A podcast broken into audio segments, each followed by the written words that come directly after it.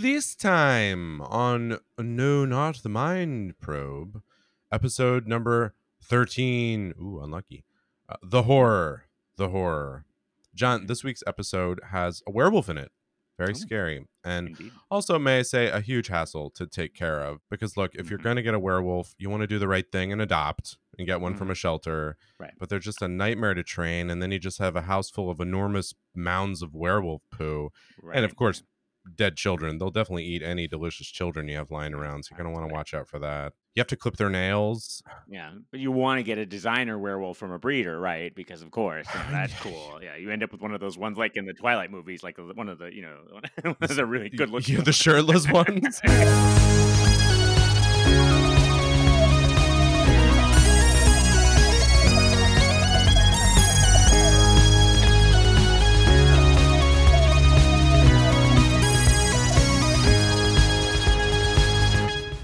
Welcome to no, not the Mind Probe.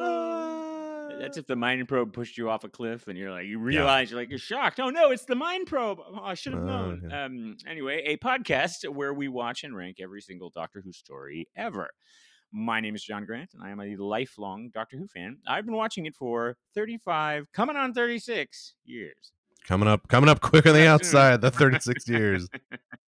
My name is Porter Mason, and John's been asking me to watch Doctor Who for 25 years, or near almost 26. And I finally said yes. And each episode of this stinking podcast, we'll look at two Doctor Who stories. There are a lot of them. We're just going to look at two. Uh, we're gonna we're Don't going through the than we can new. Yeah, yeah, exactly. Yeah, yeah. We're going through the new series in order. So uh, just to break this down for you, the one we watched last week, we're going to watch the next one sequentially. Stop writing in and asking us to review, uh, you know, uh, can we watch last season season finale? No, idiot. No, we can't. We're going to watch the one that followed last week's episode. And we're I sorry it- this is it's just- unclear. We're sorry by, by episode 13 we haven't straightened this out for everyone. this is it. It's this is just for real people. We're through the looking Infuriating. glass here. Anyway, and then pairing Right. with the new Who episode, our Doctor Who curator, John, pairs that with a, a story from classic Doctor Who from the 60s, 70s, and 80s. Uh, John, what do we have in store for this episode of New Nerd Demand Probe? Unity Man Probe. Uh, is, Man uh, we have the the uh, second uh, David Tennant episode in, in the radio Mm. series, uh, Tooth and Claw, taking us to Scotland and Queen Victoria. Um, and then, uh, since we made remade, or this is, is, is a take on classic horror of the werewolf movie, we decided to rocket back um, to the second Doctor's era for Tomb of the Cybermen and the remake of a classic Mummy movie. Um, more primarily just because we hadn't watched a second Doctor episode yet, and I was looking for some excuse to shoehorn that in there as well. So yeah, it worked out. No, but but but to be clear, no shoehorns in these episodes. no shoehorn. Okay. Okay. Well, let's recap the episodes. Welcome to the recaps of this episode. John, first, we're going to we're going to go and re- ahead recap the new Who episode, Tooth and Claw. I have one of those things and not another one. I have well, I have more than one tooth. Let's be clear. Hold on. Let's you know, this is a podcast so people can't see imagery here, but I, I do have all the teeth. the mystery right away. Okay. Believe me, baby. I got all 32 teeth. They're glorious. Just don't worry about that. Uh, all right, episode two, uh, season 2 Mhm. of the new series released on the 22nd of April, 2006. And six, and we have a clip, a scary clip, I bet. You're right. Okay, yeah. I'm sorry, Mum. It's all my fault. Should have sent you away. I tried to suggest something was wrong. I thought you might notice. Did you think there was nothing strange about my household stuff? Well, they were bald, athletic. Your wife's away. I just thought you were happy. I tell you what, though, Mum, I bet you're not amused now. Do you think this funny? No, I'm sorry. What exactly? I pray tell me, someone, please. What exactly is that creature? You'd call it a werewolf, but technically it's more of a lupine wavelength haemovariform. And should I trust you, sir? You who change your voice so easily? What happened to your accent? Oh, right. Sorry. I'll that- not have it. No, sir. Not you. Not that thing. None of it. This is not my world. It, it's not her world. yes. Brutal, Uh, brutal come in. Queen. command performance from uh from Queen Elizabeth there. Great, great uh, Well, Vic- performance there. Victoria. Oh yeah, yeah, whatever. so the One of recap already off to a, a rocking Great start. start. hey boy, oh boy. hey, hey, hey, hey. Uh, Okay. You know, Hey. one of the one of look one of One another one of your one of your white queens, John. Yeah, I know, right? They've been casting the same queens for the last I mean, hundred years over come there. on. yeah, total mess, total mess. Let's open it up a little. Let's get some stunt casting on the next queen, please. All right, we open on monks, Mm. badass monks, Mm. evil monks. Mm. And they roll into some old timey English estate and they kick everyone's ass. Meanwhile, Wearing bright red. I mean, it's like you should know these monks are trouble when they show up in red. I feel like that's just not enough. That's right. Color. that's yeah. right. Meanwhile, on the TARDIS, the Doctor and Rose flirt shamelessly. Uh, there's just so much ti- tension there. And the Doctor, for like the fifth consecutive time, promises to take Rose to someplace in time and ends up taking her to a wildly different period of time. Um, instead of a 1970s rock concert that they were discussing, we end up in the 1870s. They run into a horse and carriage carrying none other than Queen. Again, I wrote Elizabeth here. Anyway, it's it's not important. It's really not important. I mean, other than You the know, the history with her husband the- and the fact that it's the it's just critically important to the whole know, story. But other than that, it's not. the, the- the queen, the, the big one, the big one from the 1800s. Uh, Rose and the Doctor are tickled pink, and the tween and the Queen, not the tween, the Queen turns out to be turns out to be a real hip lady. Yeah. and they We'll get back to travel with her. They travel with her to uh oh, the same place the monks just totally trashed. And when they arrive, the monks are posing as servants of the house. And the head of the household tries to make it clear to the visitors that something is wrong. He's like, Ixnay on the is it bay. These dudes are odely tay, crazy unks may, your Mhm. highness. But Mhm. nobody is picking up what he's laying down, so they all come inside to set a spell. And uh, quickly they they they realize everybody kind of realizes all sorts of weird stuff is is up, Right, including the and especially yeah, they hear their own this music, Is, this is creepy music, music. yeah. Wait a minute. and they're like, "Wait, I read the full script of this episode. I even know what happens at the end. Something's up." Um, there's a lot of fourth and fifth wall breaking. yeah, right, it's amazing. It's like a um the oh so especially they all kind of come to the conclusion that there's a werewolf kept captive in the basement by the way uh and rose gets gets trapped down there with uh with uh wolfie Mhm. That's how she comes to that uh, conclusion. She she puts two and two together when, when she sees the werewolf. that's right that's right Yeah. rose a gentleman and a scholar figures it out the doctor and the queen just kind of shoot the shoot the ish with the man of the house and the head monk or I mean, he's a butler he's posing as a butler you said that moon with such rises. disdain. Oh, he's a butler. sure sure Typical monk bu- behavior. typical monk. Yeah, Mhm. this is a real look. uh, Flash forward here. I love this episode. I hate monks, and Mm, I ah, love that the, right. they're painted in such a bad light. Right, well, we're, that's The finally out there now. Now we got to deal with that. That's out there. The full moon rises, and the head monk starts a chanting, and the werewolf starts a howling, and whoo boy, uh, the the doctor frees Rose, and everybody runs from the werewolf who eats people occasionally. The queen kills the head monk, maybe question mark. since it's not shown on screen, I am definitely skeptical about that. I, where's the body? Don't see the body. Ooh, I don't know. Um, the uh, they all escape to a room laced with mistletoe, and we kind of learn that mistletoe keeps the werewolves, which are actually alien baddies. We heard the the the lupine uh, hysteriform, Emo whatever. We just heard it whatever. in the yeah, clip. something. Um, that's the only, and it's funny you asked about this last episode. That is the brief hand waving of like, oh, it's actually science. Yeah, it's not sci-fi, sci-fi. It's, Yeah, it's, it's Bye, bye, sci-fi. everybody. Let's move on. Um, so the doctor realizes that the queen's snazzy big ass diamond is the key to turning the estate's telescope into a wolf atomizer, and he kills the wolf, and we're safe. Long live the queen. The doctor and Rose are knighted. Everyone lives happily ever after, except a good bit of the people who've been eaten, and also the doctor and Rose, who the queen promptly banishes from England Hmm. because they're just freaking her out with all Yeah. their stuff. I can't with this And I- right now, basically. I yeah. can't. The queen cannot. uh, and after they leave, the queen declares that this estate will become the center of a British task force designed to protect the country. She basically says, "We now know." Uh, she goes X Files on them. She basically, like, there's something out there now, and Yeah. we know that. So this is going to protect us. We're going to set up an institute to protect us from the supernatural and from alien alien baddies. And she calls it. She's like, "Hey, by the way, uh, lady of the house, what's the name of this estate?"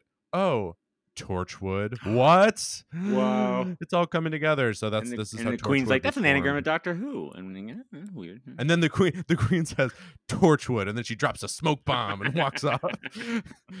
or she, or or it's actually more of a bad boy scene. She's like the Torchwood Institute, and then as she walks away, she like double clicks her her car key, and then Torchwood explodes behind her. It's Bad Boys Five, Queen Victoria.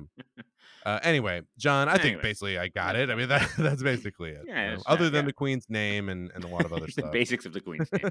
uh, and of course, at the end, they they spend. Uh, I think Russell T Davies just really wanted to get this joke in, and, and they contort themselves quite a bit to suggest that possibly the royal family are werewolves.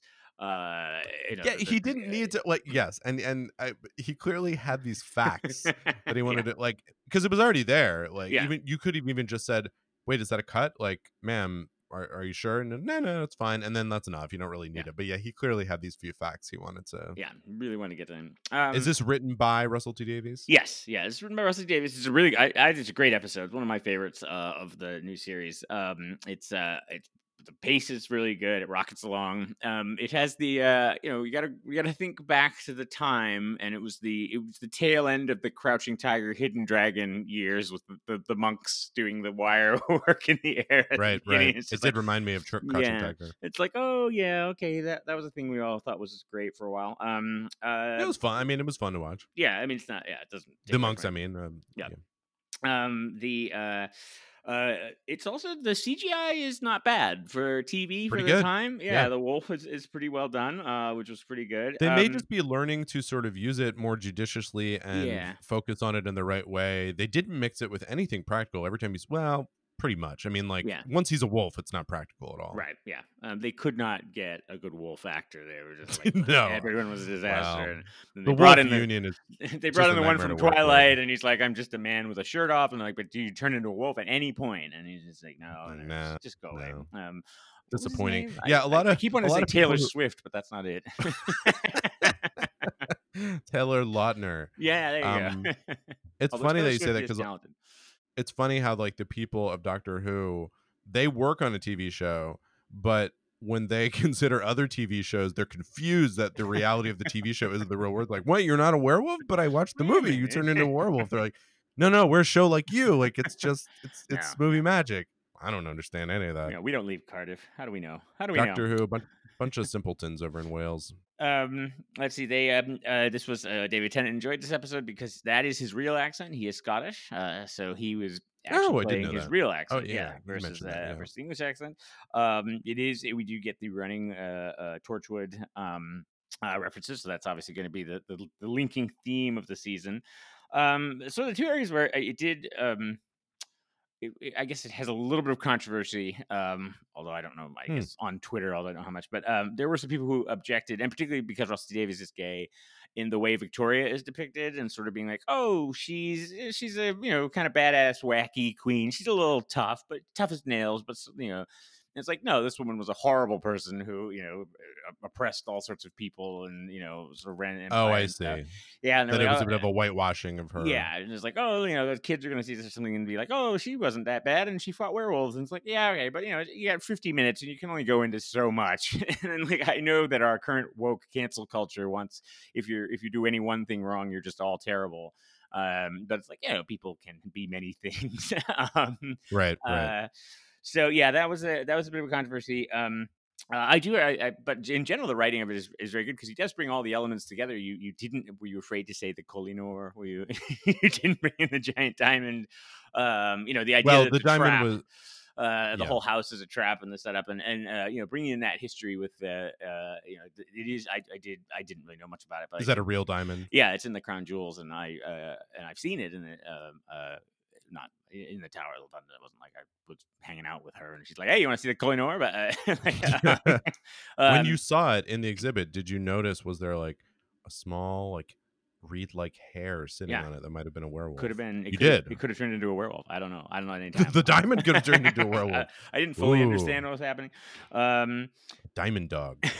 so this also begins for some fans. Um, uh, this I I think it's kind of interesting. Um, uh, sort of what he's trying to explore here, but some fans are a little annoyed at how flirty the Doctor and Rose are and how cavalier they are about the whole thing. In that clip I had, you know, they're like, "Ooh, a werewolf," and she's like, "Hey, people are dying here."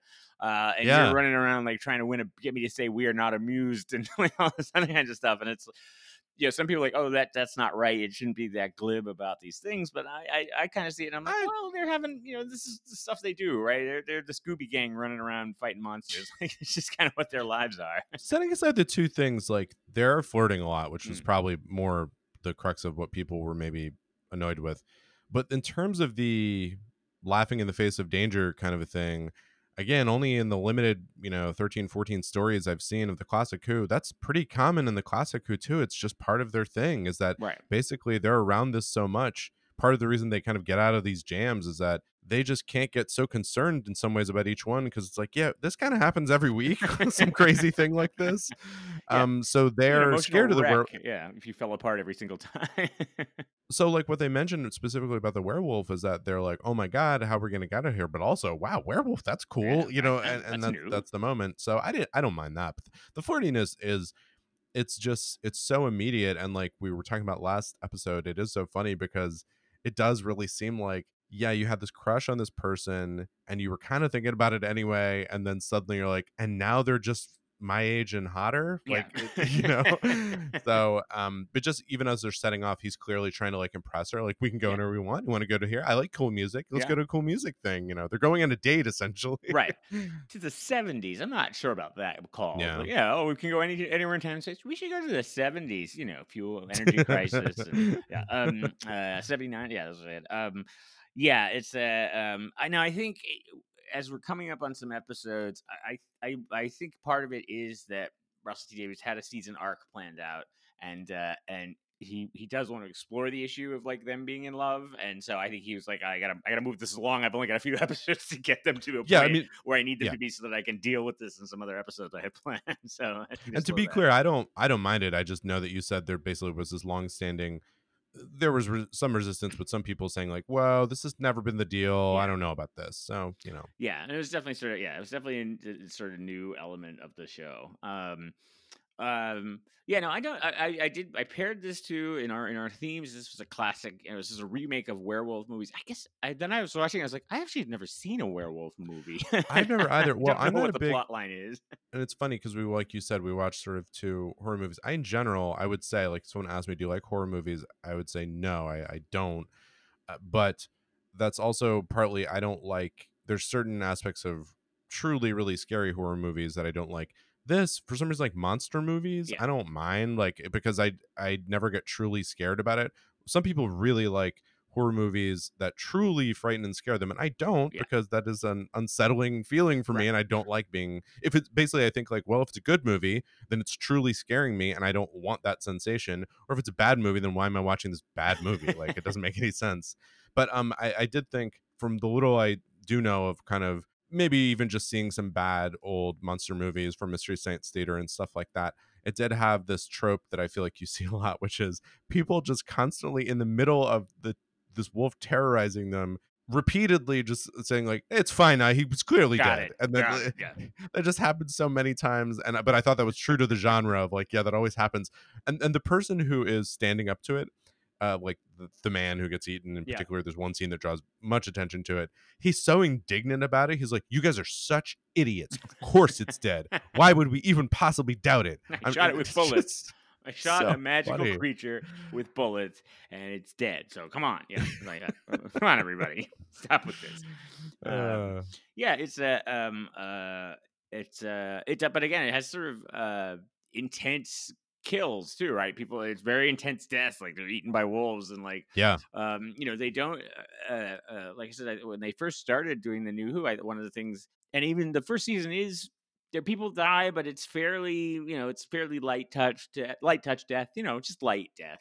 yeah. Uh, but I'll like, the light death, please. Just the light he- appetizer yeah, death. He's really amping it up this season, and like, um, you know, and, and it happens to characters you like, like Rob, the the guy, Sir Robert. Uh, you know, he, he sacrifices himself in the hallway for no readily apparent reason. They're like, you could just come in the room with us, and we were just gonna Well, close the door. Actually, this was a question I had. The reason, ostensibly, is to prior to that, when the king's guard sort of stands up and sacrifices himself, he says to Sir Robert, "You are yeah, you're the protector. treasonous." Oh yeah, that's Why is he treasonous? I didn't understand. Because I guess he that. should have said right when they got there, "Bad monks, everybody go!" Like he thought it was a setup or something. I yeah, see. I think people Well, anyway. that around a lot. Um, That was like the setup to say like he was redeeming himself. yeah, essentially. right. Yeah, That's why right. His little character arc. Um, his his cute his little little character. cute little character. Fun, Adorable. fun fact. Um, uh, sort of. Uh, Queen Victoria is played by Pauline Collins, um, who was uh, a lot of probers will know was in uh, a second Doctor episode that I watched this afternoon. Um, so Wait, a lot of probers know what you Yeah, watched this I, I assume so. Um, no. uh, uh, I don't know quite how the internet works, but I assume that once you're on it, everything they know everything. Like that's what people are Yeah. telling me, right? So, Well, not with the, the whole internet, but the probers are like an all-seeing Yeah, eye, and they can just sort of. So she played uh, Samantha uh, Briggs, I believe, in an episode called "The Faceless Ones," uh, and it was Mm, it goes back to the mm. second Doctor era, and yeah, now she's she's and this has a this starts uh, I would say trend, but um, there are definitely a number of characters who come back in the in the new series, and or, or not characters, but uh, actors who come back and uh, obviously much older, but playing uh, playing different roles. Um, and this is uh, this begins also. Uh, this is this season's celebrity historical too, right? Like we're seeing the patterns uh, again Hmm. of the seasons, right? The, the you know the Dickens episode now we've got Yeah, right. Victoria, we've got the Far Future episode. You know they are and, and Christmas Invasion is Rose, right? It's an Earth Huh. invasion story. It's the Far Future. It's the historical. Like they they clearly are sort of setting out a pattern of okay, we we go in this you know sort of Oh, that's funny. yeah yeah because the uh the yeah that's funny um so uh i wanted to ask ashley kind of related to and then we can get into the classic the classic episode uh the monks to me were set up it's just sort of very quickly said we're doing this to take over the crown. We sort of got this werewolf or we trained however I, I don't know. Anyway i guess what i wanted to say is this order this this this monk order there's an implication that there's something deeper going on here and it feels like it would come back and more would be explained. Um so i guess i just want to ask like does it come back like the monks themselves not just the the larger concept but do they come back So you're very perceptive. You're very, very perceptive uh, that they are setting up some deeper themes. Uh, they are never mentioned again ever in Doctor. That's what I'm saying. so, and I wanted to mention this in in comparison to the classic episode. The the obviously the bad guy, okay, here is the wolf, and the bad guy are the Cybermen in terms of the monster right, is the right. Cybermen, mhm. And then the, they're the bad humans that sort of enable them. Yeah. and the monks, and then the the The the folks. Klieg, yeah. Yeah. Oh, that's funny. Well, anyway, more on that in my recap. But uh, yeah, Klieg. Yeah. Um, they it implies this whole deeper backstory, but then it's like, well, they're dispatched of in the course of the story. So, and then you never really hear much about it. It's like we have this whole grand plan. Oh, ok- okay. Well, I guess that didn't happen. And then you move on from them, and it just it seems like this rich thing. And the monks were very interesting. It's like, oh, weird. How did this order develop? Yeah, Why are why are they doing it through it. monks? Are they Christian? Like, how does this work? Like, but eh, okay. Yeah, I I guess they're just instrumentalities of the wolf. Uh, but yeah, it is sort of like, okay, now what was going to happen to these guys? Like they were like, she's going to get her bit and then be like, mm, that's it. Yeah. Do you think the nov they do this stuff sometimes purposely to say like, oh, maybe a novelization could delve into that because like they do that stuff. So Yeah, uh, well, and and and you know that is uh, happens in the books, happens in the series, especially the new series. It'll be um, and this is just one of the things of Doctor Who is that they just they, create these huge spaces, like these huge stories, right? Or these world building, sci-fi world building. And yeah, then somebody randomly will pick it up years later and be like, "Oh yeah, now this is a significant story." Um, they the you know the the most recent I won't spoil, but the most recent huge development uh, that uh, has happened in Doctor Who picks up on a thing that happened in like a, a blink and you minutes, a blink and you miss it second in like a 1970s Doctor Who story.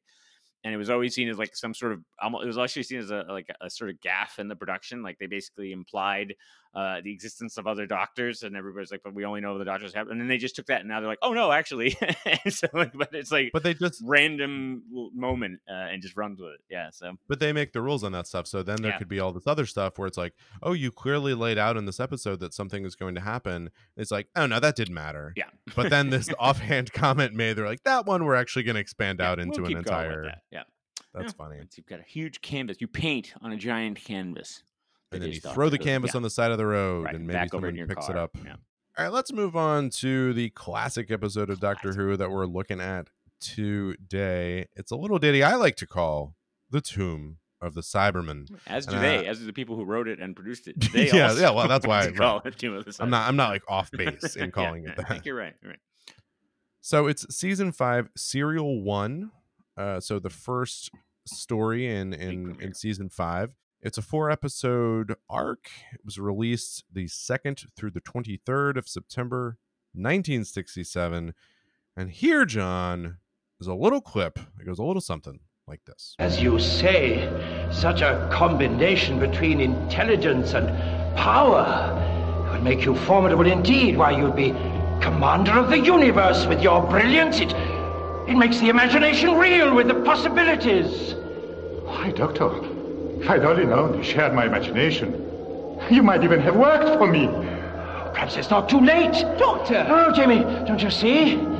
Don't you see what this is going to mean to all the people who come to serve Klieg, the all-powerful? Why, no country, no person would dare to have a single thought that was not your own. Eric Klieg's own conception of the... of the way of life. Brilliant. Yes. Yes, you're right. Master of the world. Well, now I know you're mad. I just wanted to make sure. There's the doctor um, Diss humoring Yeah. Klieg, gaslighting Klieg a little bit there.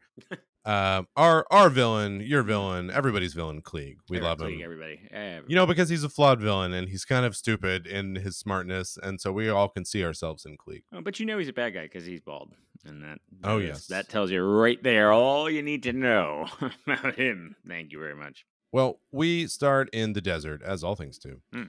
Uh, when suddenly scientists argue. Yes, it's archaeological drama at its finest, John, with the fate of the universe and the funding for several postdoctoral fellowships at Mhm, stake. mhm. A crew of ragtag academics from the future are here in the desert to unlock a hidden tomb in the side of a mountain, supposedly containing the last known Cybermen, some race of bad metal guys. They uh, Bad metal mama jam. That's right. they they try to open the gates, but uh oh, they're electrocuted. Not didn't doesn't go well. The doctor, the second doctor, woohoo! My my first there second doctor yeah. uh, sighting. Uh, I, I, I spot the doctors. I have binoculars. when I'm watching the episodes, I, I look through binoculars and I try to spot them. And then what I do is I look at the doctor's plumage and I try Yeah. to tell like you have which. a, a little journal that you write it down in, and you're like, second Yeah, doctor, yeah. date, nesting. uh, he arrives along with two companions, Jamie, a Mhm. kilted young Scot man, Mhm. and or Scotsman. Scotsman. Scotman. A Scottman Scottman is the supporter of Governor Rick Scott. That's a different. that is a different kind of Scottman. He's just and uh, Victoria, who's an extremely beautiful uh, young English girl, and um, promptly Doctor arrives. He opens everything up. He's like, "Hey, everybody, get out of the way! Clear out, everybody!" Doctor uh, has arrived. And I love that they kind of mentioned this that they, there were there was this shock device on the gates. He does a bunch of stuff, but when the, the gates finally open, he said like, "Oh, I actually didn't do anything. The shock just uh, there was only one shock in the gate, and it got absorbed." yeah, some flaws in the security system there. Yeah. So what they find inside are more puzzles and mazes involving logic gates. Took me back to my freshman year computer science. There's a lot of they mentioned like, don't you know an OR gate? And it was Mm. very like a little little Very uh, talking about Yeah. Very snotty, and it was talking about some uh, basic uh, again uh, chip setup. Uh, we the audience find out that some in the group a lady with a beehive, and an Eastern European, i.e., an evil guy. Because Mhm, the bald is mhm. true, but if you're Eastern Yeah. European and bald, Man, like you're done. You're done. keep your wallet in your front pocket around those guys. Lock your car. and his name is Klieg, which also just doesn't sound good. Yeah. Uh, sounds like a, a Marvel, an alter ego for a Marvel villain. And Eric. Uh, there are no heroes named Eric, like Eric the no, hero. Yeah, no. no, it's just a mess. Sorry to all my would- Eric probers. I would love if he was like you said, could be a hidden hero. Like he turns out he's like actually overshadows the Doctor and just becomes the hero of the show. Well, they want to find uh, some Cybermen to. Um, I don't know. I didn't. Uh, this this was my example of like to release them, harness their power, uh, somehow use them to help all his correct. group. Which Yeah. Until you said this earlier in the episode, I thought his evil group was called the Magicians. um, Logicians makes much more sense given Yeah. his Yeah, his whole nature of them, deal, yeah. understanding uh, logic gates. But anyway, you're, he, you're kind of like, why get- isn't he wearing a black hat and like pulling a dove out of it? Like. I thought it was like a secret society, like the Masons or something. And I don't, I don't know. I that's the thing; it wasn't explained. So in my head, I held this whole backstory. It like, is kind of a oh, this group I- must yeah, be this. agree with that. Anyway, the logicians, Uh, the Cybermen are somehow going to help them do something. I, I don't know, become powerful, Yeah. uh, probably destroy someone. The point is, he's mad with power. He's definitely mad with power. Uh, the doctor knows he's up to no good. He's kind of keeping an eye on him. The human ship is busted because Klieg's lady friend sabotaged it. Well, she sent uh, her servant to sabotage it. So they have they have to spend two creepy nights alone in the Cyberman's tomb. Mhm. Klieg releases the Cyberman. Uh, they hypnotize Beehive Lady's servant, Toberman, a black guy who's set up with a very racist character type. He's just like a big brainless brute. Deeply racist, yes. yes. On the upside, his name is said more than any other name in this show. They're just always going, Toberman? Toberman? Toberman! just constantly saying it for no real reason. I don't know. They just like saying his name. Uh, the Cybermen, you see, they mean to come back in a big way and they're going to take over the universe. Uh, so they set about murdering everybody. They're just having some murders. um, although they don't murder as many people as I thought, because there's an initial fight with the Cybermen and they come out and there's like Throwing they're people so much clearly more power. They're throwing Yeah. people around. They're so much more powerful. They're made of steel. Mhm. Like if they punched you, they would smash your head. But Mm-hmm. then this dust settles, and you cut back to the scene, and everyone's like brushing themselves off, like, "Oh, that was tough with those Cybermen." it didn't really make any sense to me. But anyway, they um they ultimately do close the Cybermen back in. Many people die. Klieg, a true villain, tries until the end to let the Cybermen free, even as they are murdering him and have murdered his compatriot. It really doesn't make sense at that point why he is. It's almost just a point of principle. He's like, no, I came here to let them free, and that is what I'm doing. Um, he they get away, uh, and and Toberman, Toberman, Toberman, government. Toberman, he ultimately saves the day by closing the gates, uh, though suffering a mortal shock in doing so because they re they put the shock back on the gates. Uh, the end. Mhm. Uh, oh, and also there are cybermats, which are very scary robotic slugs Yes. that at one point rendered the entire group helpless. And by quote, surrounding them, though there are there are clearly only three of them, and they're very small. That's one of my favorite moments of, of the show. Uh, they're Yeah. cool looking little things, but it was just so funny. It was like, no, don't go. We're, we're clearly surrounded. There's no way around. And they And cut very cleverly. us, maybe it's not quite. Well, even but they're just i mean maybe they could be surrounded but they're just there's so few of them like there's Yeah. very few like it's just it's- run a run a slant play between um anyway but uh i win the, there's there this is a four episode thing there's a lot here but uh i think i hopefully hit most of the basics here what, Yeah. what didn't i miss there Yeah, I think you got it. Uh, um, so uh, yeah, so that's the the the. This is the third appearance, I believe, of the Cybermen over the course of I think three Wow, years. already. three So they- yeah, so they they now come. at this point were they more frequent than the daleks or about the same Uh, well, the Daleks have definitely appeared more total, um, but the Cybermen. I mean by this point. uh, yeah, in the second Doctor's era, the Cybermen come back quite a bit. Um, Okay. and uh, they uh, they were introduced in the final episode of the first Doctor story, uh, and then um, uh, or the, the first Doctor's era, and then uh, yeah, they come back. Um, there's a couple things with so so they are people who have been uh, they're from a planet called Mondas, and they basically um, uh, replaced their human parts eventually with all cybernetic parts. uh, and uh, and and turn themselves basically into robots. And then their now obsession is to the only way they can survive is to create more Cybermen. Uh, and so there's sort of this this element of cyber conversion, and they kind of say, you know, you will be like us. Uh, and uh, and that's supposed to be sort of the hor- horrific part of them, um, which it works sometimes. It doesn't work other times. Um, the uh the this begins the trend of or, or continues the trend of they have a, a different appearance every single time. Like they have really good tailors or something like every time they come back they look different. Uh you know, Oh, same really? basic outline but but um like the first ones looked very very rough.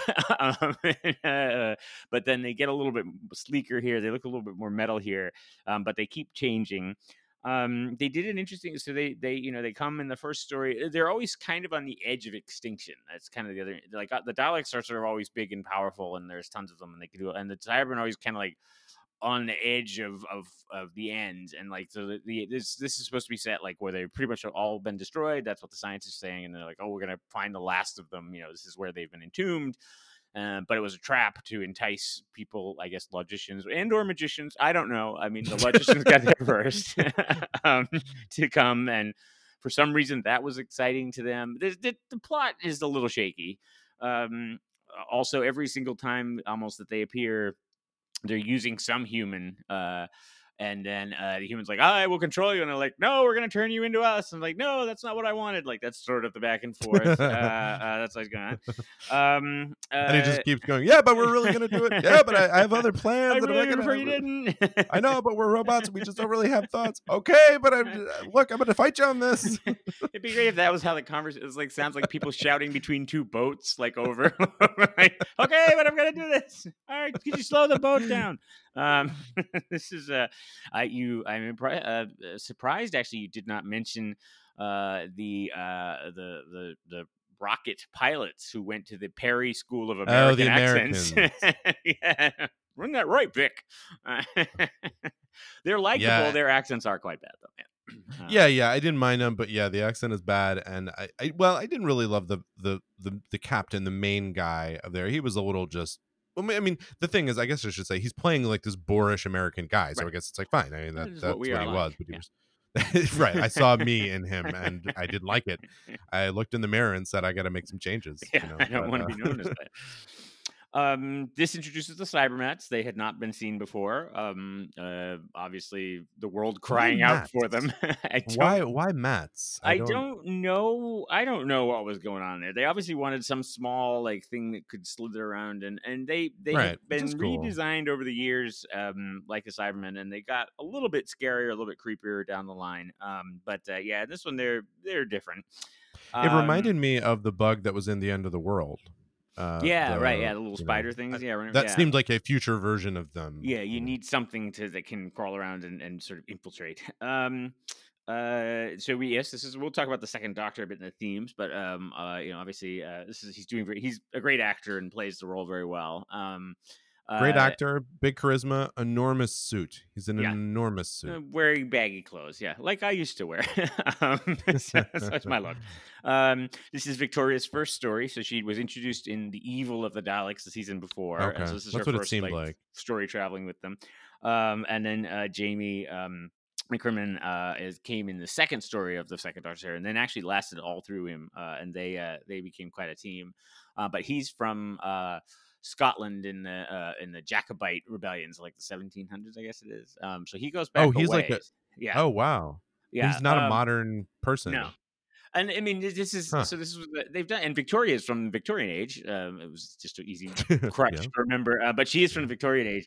Um, and uh, they do go. There, there are some interesting back and forth over sort of. They're like, uh, and, and like with Leela too. Uh, it's kind of like, well, we want this character who doesn't know that much, but then we're like, but you know, we can't have every every episode of them being like, what is that thing? And they're like, it's a lamp. Like you have to like somehow like you know, it's like so their their knowledge of the future sort of swings back and forth quite a bit. Um, and they're ignorant when it's needed to be ignorant. Um, Well, they also seem to uh, uh, do a bit of work where they'll just uh, in- infer that they've taken adventures in between the ones you're Yeah. seeing where it's like, yeah, we got that stuff out of the way Yeah, then. picked We, saw a bunch of lamps yeah. on the last planet. um, but Jamie is very planet of the lamps. It's a eerie planet. It's an- saw. It's a very eerie well but very lit. well lit. Yeah, yeah. There are no shadows. No, nothing dwells in shadows. Um, yeah. Um, uh, Jamie and, Leela are, are actually quite similar characters. I, uh, Jamie tends is is prone to he has carries a knife in his boot and he's prone towards um, you know he wants to attack stuff or whatever. But he's also smart in they they generally do a good job of keeping him smart even without making him like like he's never like wiring things together or anything like that. But they're like he under he can analogize things to something he understands or you know he, Yeah. he can figure stuff out um, without you know suddenly possessing knowledge that doesn't make any sense for him to have. Does he always wear a kilt? he does yes always wears a kilt according to the, the the legends he wore khaki shorts underneath he said. Um uh the um now the uh, fun fact about this one. So this is a it's it's a pretty classic episode it's got really cool atmosphere and stuff like that. It was missing it was out of the archives until 1991 and they found a copy of it in hong kong. Um not just lying around on Wow. the street but like so the bbc had sent out you know when they sold these because bbc was worldwide when they sold these shows they sent out canned recordings, right? Like for the film recordings or whatever of them. Um, it's not like they, you, know, you you emailed them back in the day. And so um, then when they they Back in the day, people people didn't like using email. they no, just uh, people they uh, didn't enjoy Netflix the, the charges on Netflix were ridiculous, so nobody used it. Yeah, Uh, so yeah, they um, so then when they, they junked the episodes, technically people were supposed to return them, but often that didn't happen or something. And so when then when they realized, oh shoot, I wish we hadn't destroyed all those episodes, they started looking for them, and they just people started finding them. Like you know, people would take them home and like oh i'll just take a couple episodes home or something like that and then like yeah suddenly years later someone would find them in a basement or something and so yeah they found this and i forget where it was exactly in hong kong they found it somewhere in Hong- one um some famous story about two episodes of the Daleks master plan were found in like a, a trunk in a church somewhere. like it's like really Oh God. random uh, stuff.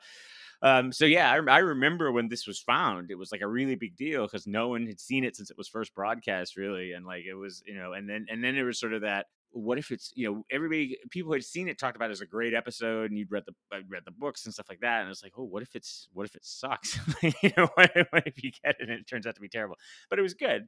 Um and yeah they still find stuff every once in a while but yeah this is this is definitely the most famous sort of well until recently this is one of the big finds uh, of his era. Um and yeah it's not a bad story and it is obviously a mummy movie you know takeoff. Um written by a, a guy named Kit Pedler uh, and Gerry Davis, but Kit Pedler was the series scientific advisor. So he actually was. They brought him in late to see like he was actually a scientist and was really interested in the idea of like cybernetics and that you know that, that humans might build themselves into robots. Um, uh, which is a ridiculous idea. We'd obviously just build Alexas. Like it'd be like, yeah, Yeah. that'd be a great story if the Alexas came alive and like started to attack us, like or send Attack us us- stuff we didn't want. yes. yeah, But right. provide us with helpful information along the way and be like, we're going to attack you, but also it's going to rain in 45 minutes, so bring an umbrella. While we attack you, bring an umbrella. Uh, Uh, there's lots of. It's funny that the scientific advisor wrote it because you know, and probably this is also just punched up by the staff, but there's a lot of humor in this. Yeah. Um, that I thought was really good. The second Doctor delivers it well. There's also really good. The Jamie and him are very comfortable, and Victoria is are pretty good too already with with them. But uh, I've loved the the most modern moment of to me was uh, the Doctor delivers that pun where he says uh, that the robots had their minds oh yeah, complete uh, metal their breakdown. brainwaves. And he says, "Yeah, you might almost say they've had a complete mental breakdown." And then he immediately goes, "I- "I'm sorry, Jamie. I'm sorry about that." He apologizes for the pun, and just the back and forth of it felt just really modern. Like it just felt it was great. I, I thought there were some nice moments like that. They had a great, so they they were all very good friends. They had a great relationship, and and uh, Deborah Watling, who plays uh, Victoria, they were all sort of uh, got along really well. And I think Patrick Troughton was a really great guy to work with. Um, and uh, and so it created sort of a very family environment. So yeah, that's reflected. There's a there's a couple good. Um, you know, when she's uh, when they first get out of the TARDIS, and she's worried about her skirt is too short, and he says, "Oh, don't worry about that, Victoria. Look at Jamie's." and like, um, and they have the there's a bit where they're walking into the uh, into the tomb, and I, the Doctor and Jamie are ahead of Victoria, and I think they you know they both reach out to take her hands, and they end up taking each other's hands, and then they like you know it's this little, little comic business, and that's all touches they added. Um, and yeah, uh, no, yeah. I, I I thought they were I thought they were great. Um, and then I thought the other thing that just this reminded me of with the mainly with the classic episodes, there's really not room for this in the modern episodes. It's not so it's not that it's a bad job of it, but it feels like that the showrunners would just say, "Hey, if we ever have a group of people, we have to have a couple of conversations that just get into the specific group dynamics of this group Yeah. that you know plays into the plot but isn't super important but it, it almost felt like the showrunners always saying like no no we can't just it can't just be some simple thing that we don't explain. It has to we have to imply that like this guy's clearly the leader of the group but uh, no one respects him and we have to have some talk about that and and it, it really is sort of honestly ancillary to the plot. Like in this case you could have just had them leading the group because they were funding it. There was no real reason to have that, Right. but they just always do it, and it always feels fun. Like I, I mentioned before in previous episodes, it feels like some writer got handed that scene, and they're like, "I'm really gonna flex here and like make a up. little scene about uh, workplace dynamics." And it's Yeah. like, well, okay, like we just needed to get you to say that we're opening the tomb, but like they wanted to add in this little bit of human drama and it's always enjoyable and i think again you don't see it in the new ones because there's just not time for it Right. but in this this essentially was like a two hour movie and so yeah it's like hey yeah, might as well throw in yeah. give them some extra motivation why are these characters here let's add in an extra thing about them uh, When I, it, I it has it, that it has that really great uh, scene that a lot of people point to as sort of a, a defining uh, second Doctor scene, the where it's like night and he's up and Victoria's awake and you know they're talking about you know and she's she's like oh you know it must be hard for you to remember your family because you're so old because her father had died at the end of the last story that's how she ended up with them and so he's kind of comforting her on that and he gives the little speech about like you know you know i can remember them when i want to but you know nobody can do what we're doing and it's just this very beautifully acted little scene and it doesn't advance the plot at all and it's even it's almost for doctor who it's almost too continuity like i mean normally you know the last episode happened and we're vaguely aware of it but they aren't spending a lot of time talking about it. Um, and like you know other even in the in like the fifth doctor era like characters would die and then the next episode they'd be like "Oh, it's really sad. And i'm like all right well we've got to just move on everybody. Like, let's let's go on vacation. It's like very but like you know to actually call back to something that happened to her and give her character a little moment and then have him do you know a very nice little well acted moment uh was was very good. So yeah it's um it's I, it's a good episode i like it um and, and definitely again it has a special place just because it was lost and we just thought oh we'll never see this episode again and then suddenly came back. And then of course you know um yes there is the the premise here that they're going to be these hyper intelligent robots that take over the world but you know it's not going to happen. Of course we should continue to make more and more robots and make them more and more intelligent and give them weapons but it's not going to happen. Yeah, there's no way no way Well, you know, I, I they're you, you start to they they're supposedly you know interested in logic and the logicians are attracted to them and all that kind of stuff. There are some interesting choices that the siren make. For example, they entomb themselves uh, downstairs and then cannot open the door that goes out of the tomb. Like people keep closing it on them, and they're like, "Well, now what are we gonna do? Did no one design a control where we can open the door Like, from down you here?" you designed this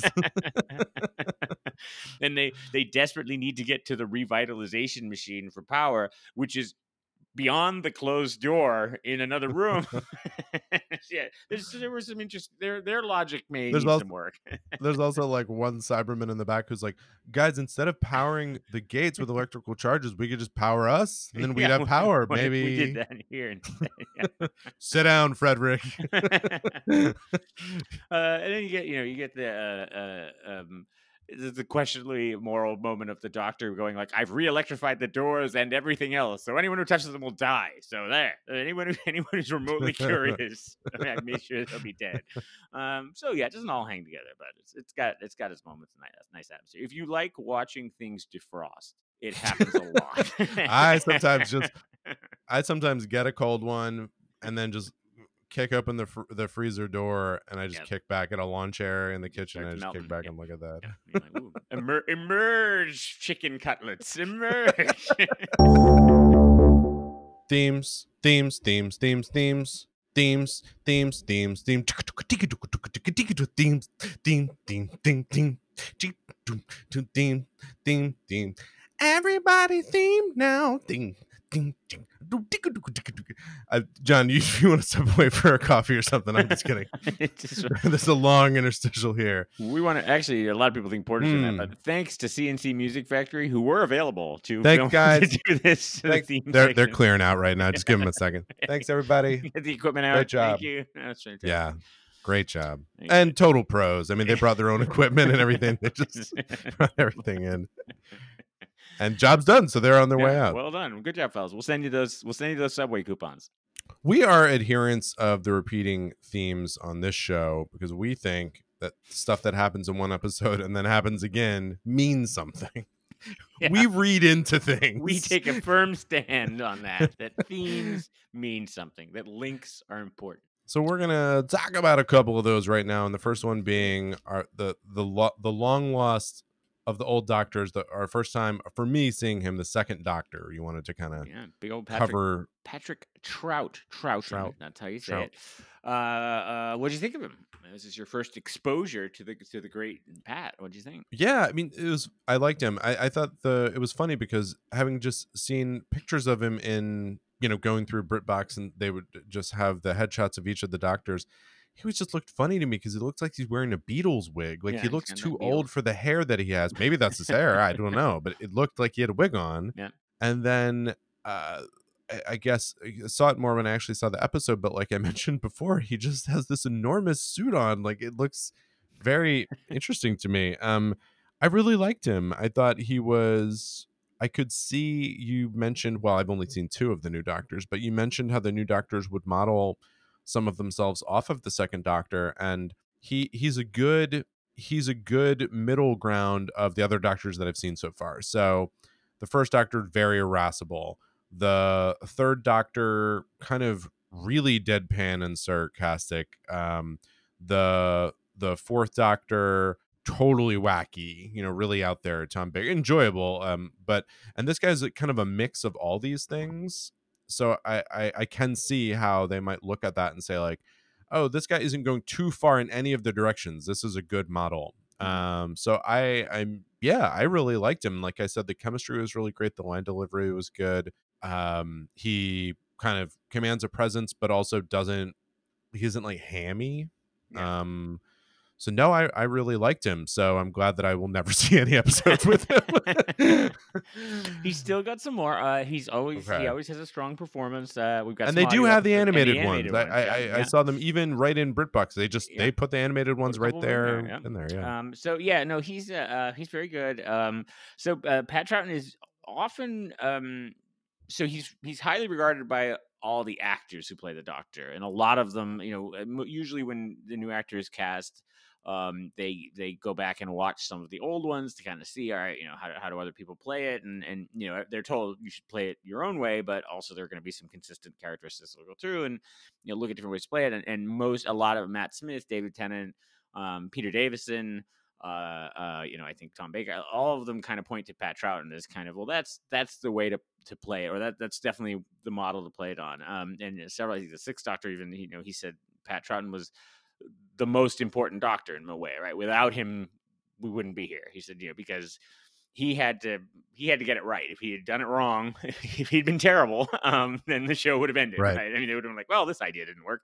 Um, so yeah, his performance is sort of seen as most, and and I, I think what people sort of latch onto, and, and what I like about it is he plays as kind of he can kind of turn on a dime from being sort of bumbly and unassuming and like, oh, you know, don't worry about him. He's you know he's not going to do much. He's a little tiny guy, and he's uh, you know, and he's sort of funny, and then suddenly he'll just be really serious, and you know, or, or really cutting, you know, withering remark like in the clip or something like that. Um, and that's sort of uh, the so there are each doctor has different uh, descriptions of them that kind of stick with them and his was the sort of theme there said was the cosmic hobo but like he's like sort of this he just kind of wanders around in the rumpled suit and and he's very disarming and very unassuming but he's also very powerful and i think that's how a lot of the current doctors you know even still play him uh, or play the character um and so yeah he, he ends up being the most important one. He's interesting he uh he um you'll appreciate this he didn't uh he didn't like uh he liked to do television. He did some movies he's uh, most notably he's in the omen uh if you've ever seen uh, he's, Huh, he's no, the- I mean, I'm aware of it, um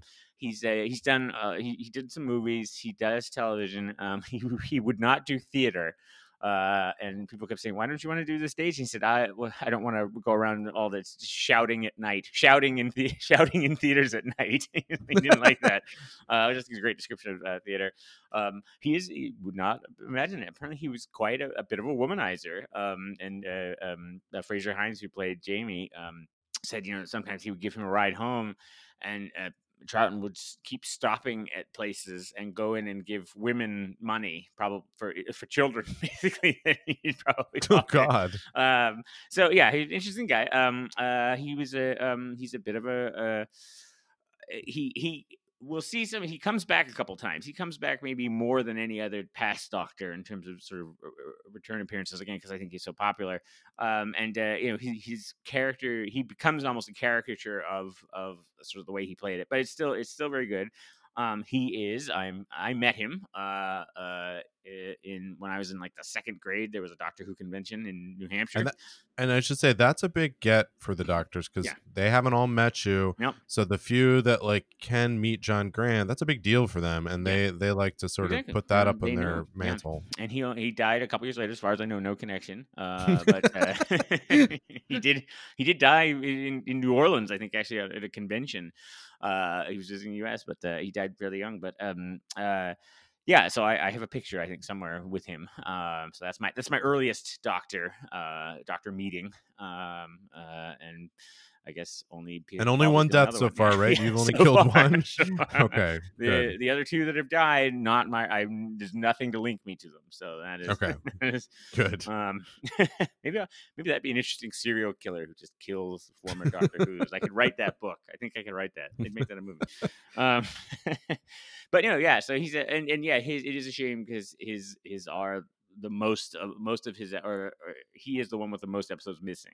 Um, and uh, and part of what you know people have said is uh, he is also the one who kind of has the most visual performance. Like he's always kind of got business going on, so it's like he is tough on audio. Um, and uh, uh, he's he was uh, notoriously um, when they started writing. So uh, you know when they went off the air and they were writing books, they were writing new books with the seventh and then the eighth Doctor, and then they also decided to do missing adventures so they could write old Doctors.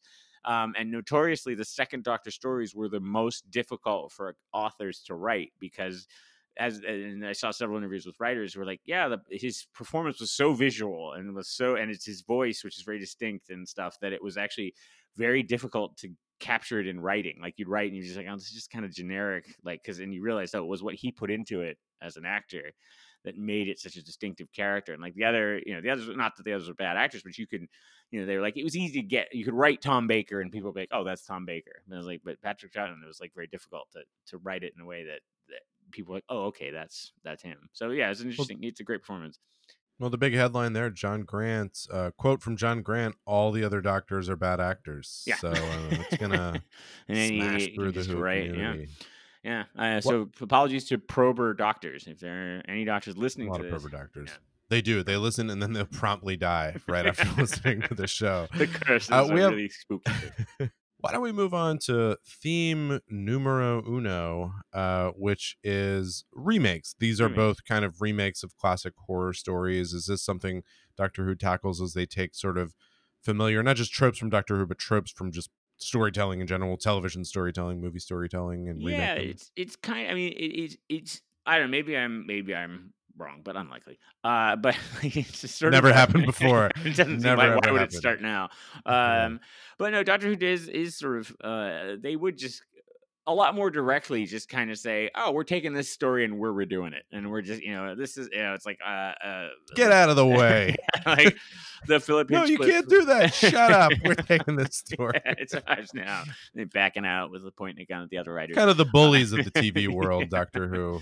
but uh, yeah, they are. I mean, you know, I feel like it's like other shows. You know, uh, uh, if they're if they're gonna do an episode, it's like a it's like a once in a while thing, and it's like a fun, wacky, like conceit. Like, oh, we're gonna do a you know parody of the mummy Right, or something like that. Whereas, yeah, Doctor Who is just much more common that they're like, oh, I mean, there there was a you know, there's a um. Uh, uh, fourth Doctor story, which is um, what's the Isaac Asimov story where they go inside the person's body? Uh, Fantastic Journey, and uh, and that's they do basically just do that. They go inside Tom Baker's brain, which must be a real journey, uh, and uh, and that's where they meet K9. I know you'll be excited about that. Um, but uh, uh, they have yeah, they do Pyramids of Mars, which is another Mummy movie remake, and they just take like whole concepts from that. Uh, they do. Um, uh, actually, the uh, uh, second Doctor meets the Ice Warriors uh, when they find, uh, and it's it's basically the thing from another world, and they even do the scene where it melts out of the block of ice. Like they just, you know, they're like, oh yeah, that's a great idea. We'll do that, and we can just do it with our own little Doctor Who twist.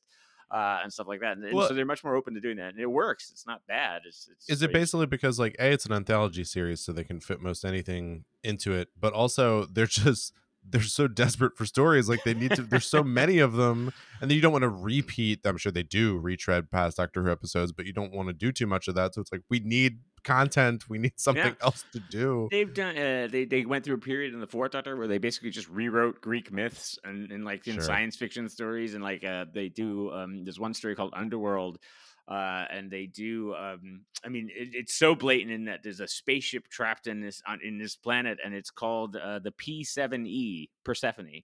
Uh, and like, like Ah. that, like they do it that, uh, uh, just sort of these blatant steals. Um, but yeah, it's exactly like well, we've got there's only I mean there's only what so many stories, right? Uh, what is it? Seven classic stories or something like that, like storylines, basic ones. Seven, I I say eight, maybe yeah, six. eight, seven, eight, whatever. Um, so yeah, And of you course- are going to start to repeat yourself. So why not just wear your influence on your sleeve? And of course, season 12 is entirely just a retelling of Hi and Lois comic strips, as I understand it. Yeah, it was a bold move. So the Tom Baker years where they just recreate Marmaduke. I mean, John, how are you? Good. Uh, it's nice to catch uh, up after the last segment. Like a Ah, lot, lot, yeah, a lot what of a water bear- under the what a bear that segment was. Those themes were rough. Just calm down a little bit, yeah, and just relax and just you know sort of relax and let it all hang out here. Yeah. Well, anyway, you know what I was thinking about? I was thinking how there are over 295 Doctor Who stories, and we have ranked, Oh, let's see, 24 of them. Ooh, Hmm. 24. Wow. Uh, so Ooh, 21. I like that number. It's divisible by a lot of other numbers. Mhm. Uh, six times four and like two times two times two times three. There's just cool stuff going on. Um, why don't we rank these two? I don't. Let's let's just do something crazy. Let's rank these two. I will start. And Ooh, uh, in okay, general, you tend to I feel pair episodes together of similar quality. Like I really liked Hmm. both these episodes. Oh, good. And for Tooth and Claw, I'm gonna make this my new number one episode. I just really enjoyed it. Okay. Um, okay. and I think the writing was very good. I also think, to me, I, we mentioned really just in passing the special effects, but I feel this episode is directed really well. Like just well, you we you said the pacing was good. I mean, and that's Yeah. that's a big part of it. It's just like it really just moved along. Uh, the story was just really well told. Uh, it- it's it's not super complicated, and there are things in it that, like we said, were holes. Like, hey, what about these mugs? Maybe you want to know more about this but again it's a 45 minute episode and so they they have what they have in there it just moves so quickly i think i really like the historical episodes um i Mhm. just like the little asides to that stuff despite me not remembering the name of the queen that was even Right, mentioned yeah, yeah. um you, you catch on the pertinent details, like what happened to the monks. Yeah. Yeah exactly that's what i want to know they, it's interesting. There was a deleted scene where it's just Victoria machine gunning all the nun, all the monks, but they were just like, "Boy, that, that came off more violent than we Uh, thought." Felt when we it. when we filmed it it seemed fun i don't know Yeah, on the set it seemed good laughing maniacally, like um, yeah, like Christopher Walken in uh, uh what's it, the the Bond movie where he just kills everybody, and they're like, "Ooh, ooh, that, ooh." Anyway, And then Tomb of the Cybermen, I'm similarly gonna rank in the upper upper tier here. Uh, I in terms of old Who, classic Mm, Who, mhm, I still have Aztecs above it, mhm. but I have it above. I think all the I've tended to like the new Who more, but I I, I have it above all the other ones. I have it. Mm. I have it right around the. Uh, so I have it number seven on my list. I have it right Mm-hmm. above uh, Spearhead from Space, which is what we watched a couple weeks ago, which I, Mm-hmm. I really enjoyed too. I, I again, it's don't sense that this is going to be my favorite one ever, but it's just like a really enjoyable episode. I could Yeah. watch that. I really liked uh, the the writing. I liked the Doctor. So no, it was just it was up near the top. But yeah, Tooth and Claw with a bullet, my new Wow. with the silver bullet. Going up. Uh, First thanks, week Music one. Factory. Uh, again, here made a little joke there. Thanks, thank you guys. Yeah, new number one, new number one for me. Should we track like the weeks at number one? Like we should like, Billboard we're- charts. unseats, unseats. Yeah, uh, Father's, Day had been there for seven weeks, number one or whatever. yeah. seven or eight weeks. Yeah. Yeah. All right. Um, okay. Well, good. Uh, you close to. You're almost correct this time. Um, so uh, yeah. Um, uh, I agree on Tooth and Claw. I have it at number three. It's not quite my favorite, but um, uh, it's definitely of the new series and of the David Tennant ones. It's definitely one I've rewatched a lot. Um, it's also one of it's you know as as a Doctor Who fan, when when you aren't podcasting with other people, which is rare, but on the occasions that you're watching the show and you're not podcasting uh, with the person you're watching it with, and you, you're, you're looking for episodes to introduce new viewers to. Oh yes, this Um, would be a great one. Yeah. because it's it's it's funny, it's pacey, the special effects are good. You don't need to really know that much about Doctor Who to keep up with it, um, and so it so works really well uh, uh, that way. You do want to ask someone before you show it, like, do if you saw werewolf, would you assume that's like a bad guy? And if they say no, then it's like, well, then this might okay, not be the might- one yeah. for you.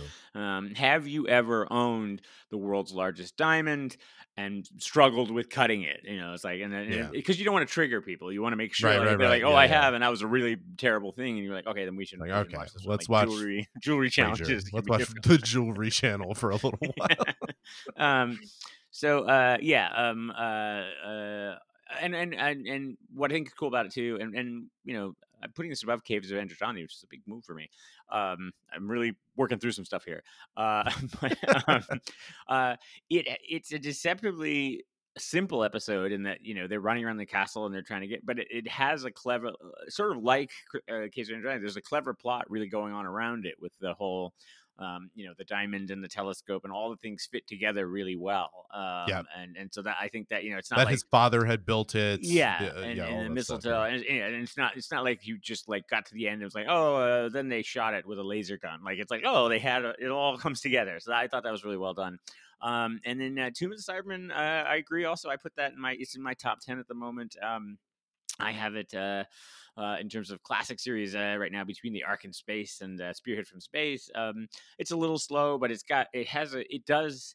I think why I thought of it is in terms of pairing it with you know Tooth and Claws of Werewolf. It it, it has a an old horror movie, Universal horror movie atmosphere to it that's really cool, right? It is it is sort of claustrophobic and and it's got it's just got a nice uh, atmosphere to it. Um, and uh, the I like the Cybermen are cool monsters, and um, and Patrick Troughton is it's you know really good, and it's obviously kind of a special episode, and that you know it was ooh a whole a whole Troughton episode returned, so there was there's an excitement to that. Um, and uh, yeah, so it's uh, it's it's just it does a lot of things right. Um, and uh, you know, in spite of the limitations of being made in 1960s television, um, and you know, there's definitely a number of scenes where you can see wires holding up as characters lift each other up and stuff. It's like very obviously.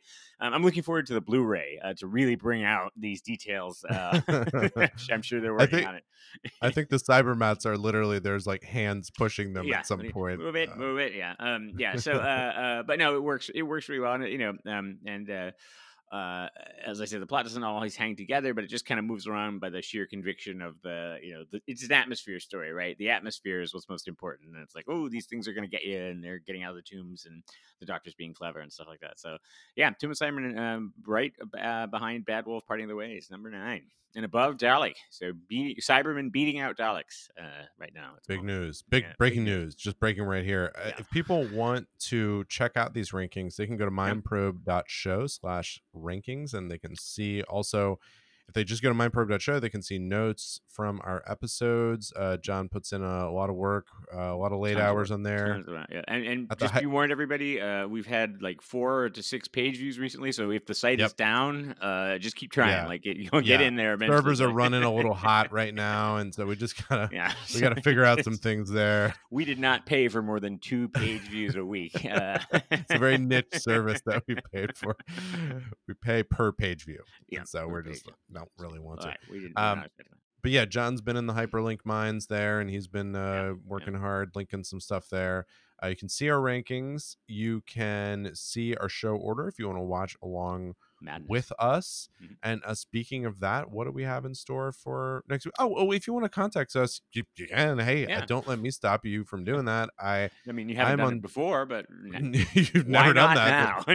now there's the no time. signs of you wanting to do that but if if you do uh you can contact me on twitter Uh, my uh username is porter mason so you can go at porter mason use the hashtag hi i watched no not the mind probe and i would like to ask you a question and remember hashtag no spaces so just Yeah.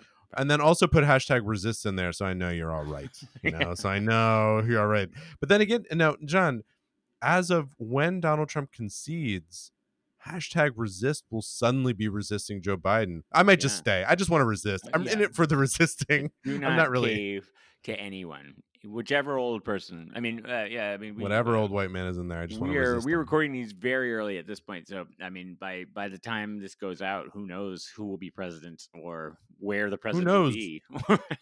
Who knows which 70 year old white man will be president? It's hard to tell. Hard to say, but we're What- ready what for are- either one.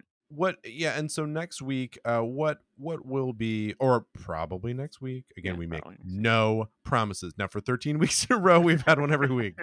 We make no promises. Yeah. What do we have in store for- up. Yeah. Uh, yeah. episode? So uh, episode fourteen of No, Not the Mind Hmm. Probe. Um, we take on School Reunion, uh, the third David Tennant uh, episode in the season, um, and the return. Uh, and this is not a spoiler because it happens right in the first five minutes. The return of the great Sarah Jane Smith uh, to Doctor Who, which um, this was a huge episode uh, uh, for a lot of reasons. Um, so uh, that, and then. Um, uh, and I have instructed you. So as as Porter is Yes. already familiar with uh, Sarah Jane Smith, um, I have instructed him to watch The Hand of Fear, a Fourth Doctor episode, uh, first, um, because things that happen in The Hand of Fear will lead into or or or set context for a school reunion. Um, and I, I've I've agonized because you know I, maybe as a new viewer I wanted you to see School Reunion first and not understand the backstory. Um, and so I, I ag- laying awake at night just trying to decide what to do. But since you've already seen a bunch of Sarah Jane, I figured I could watch the watch the classic one first, uh, and then watch School Reunion. Get that emotional punch will be doubled. It'll really get So I can wailed feel- on emotionally. Yeah, I can sort of feel what it's like to be a real Doctor Who fan. yeah, right, right. Just and a, like put it all together. a, a tiny glimpse into into a brighter world. But then back to back to your terrible Oh, empty God, world. yeah. What if I exactly? It's kind of like I take the red pill and then I ultimately have to just Yeah. go back and, just go to my my workaday life. My you know I'm Johnny Lunchpail over here heading to the mines. That's right. That's it. Oh man. Well, Mhm. John, um, look, uh, another warning here uh, with these episodes, like I said about this unstoppable robot future. Um, so you know we all have to do our part to to stop this. You uh, you're actively working in support of the robotic future, actually. Right, Um, mhm, mhm, mhm. I'm doing my part to stem the tide of this uh, coming Cyberman apocalypse. Uh. I want what I do is once a day, I just walk up to the nearest ATM machine I find, and I just punch it repeatedly until my hand is a, yeah. until my hand is just like a bloodied pulp. Like my hand is just lunch meat, and then you know that's look, and that's what I do. Look again, hashtag resist, John. That's what we all have to do. Resist. Resist the ATM machines. That's right. So if you again, if uh, if you've ever vandalized an ATM machine, reach out. We want to hear about it. On,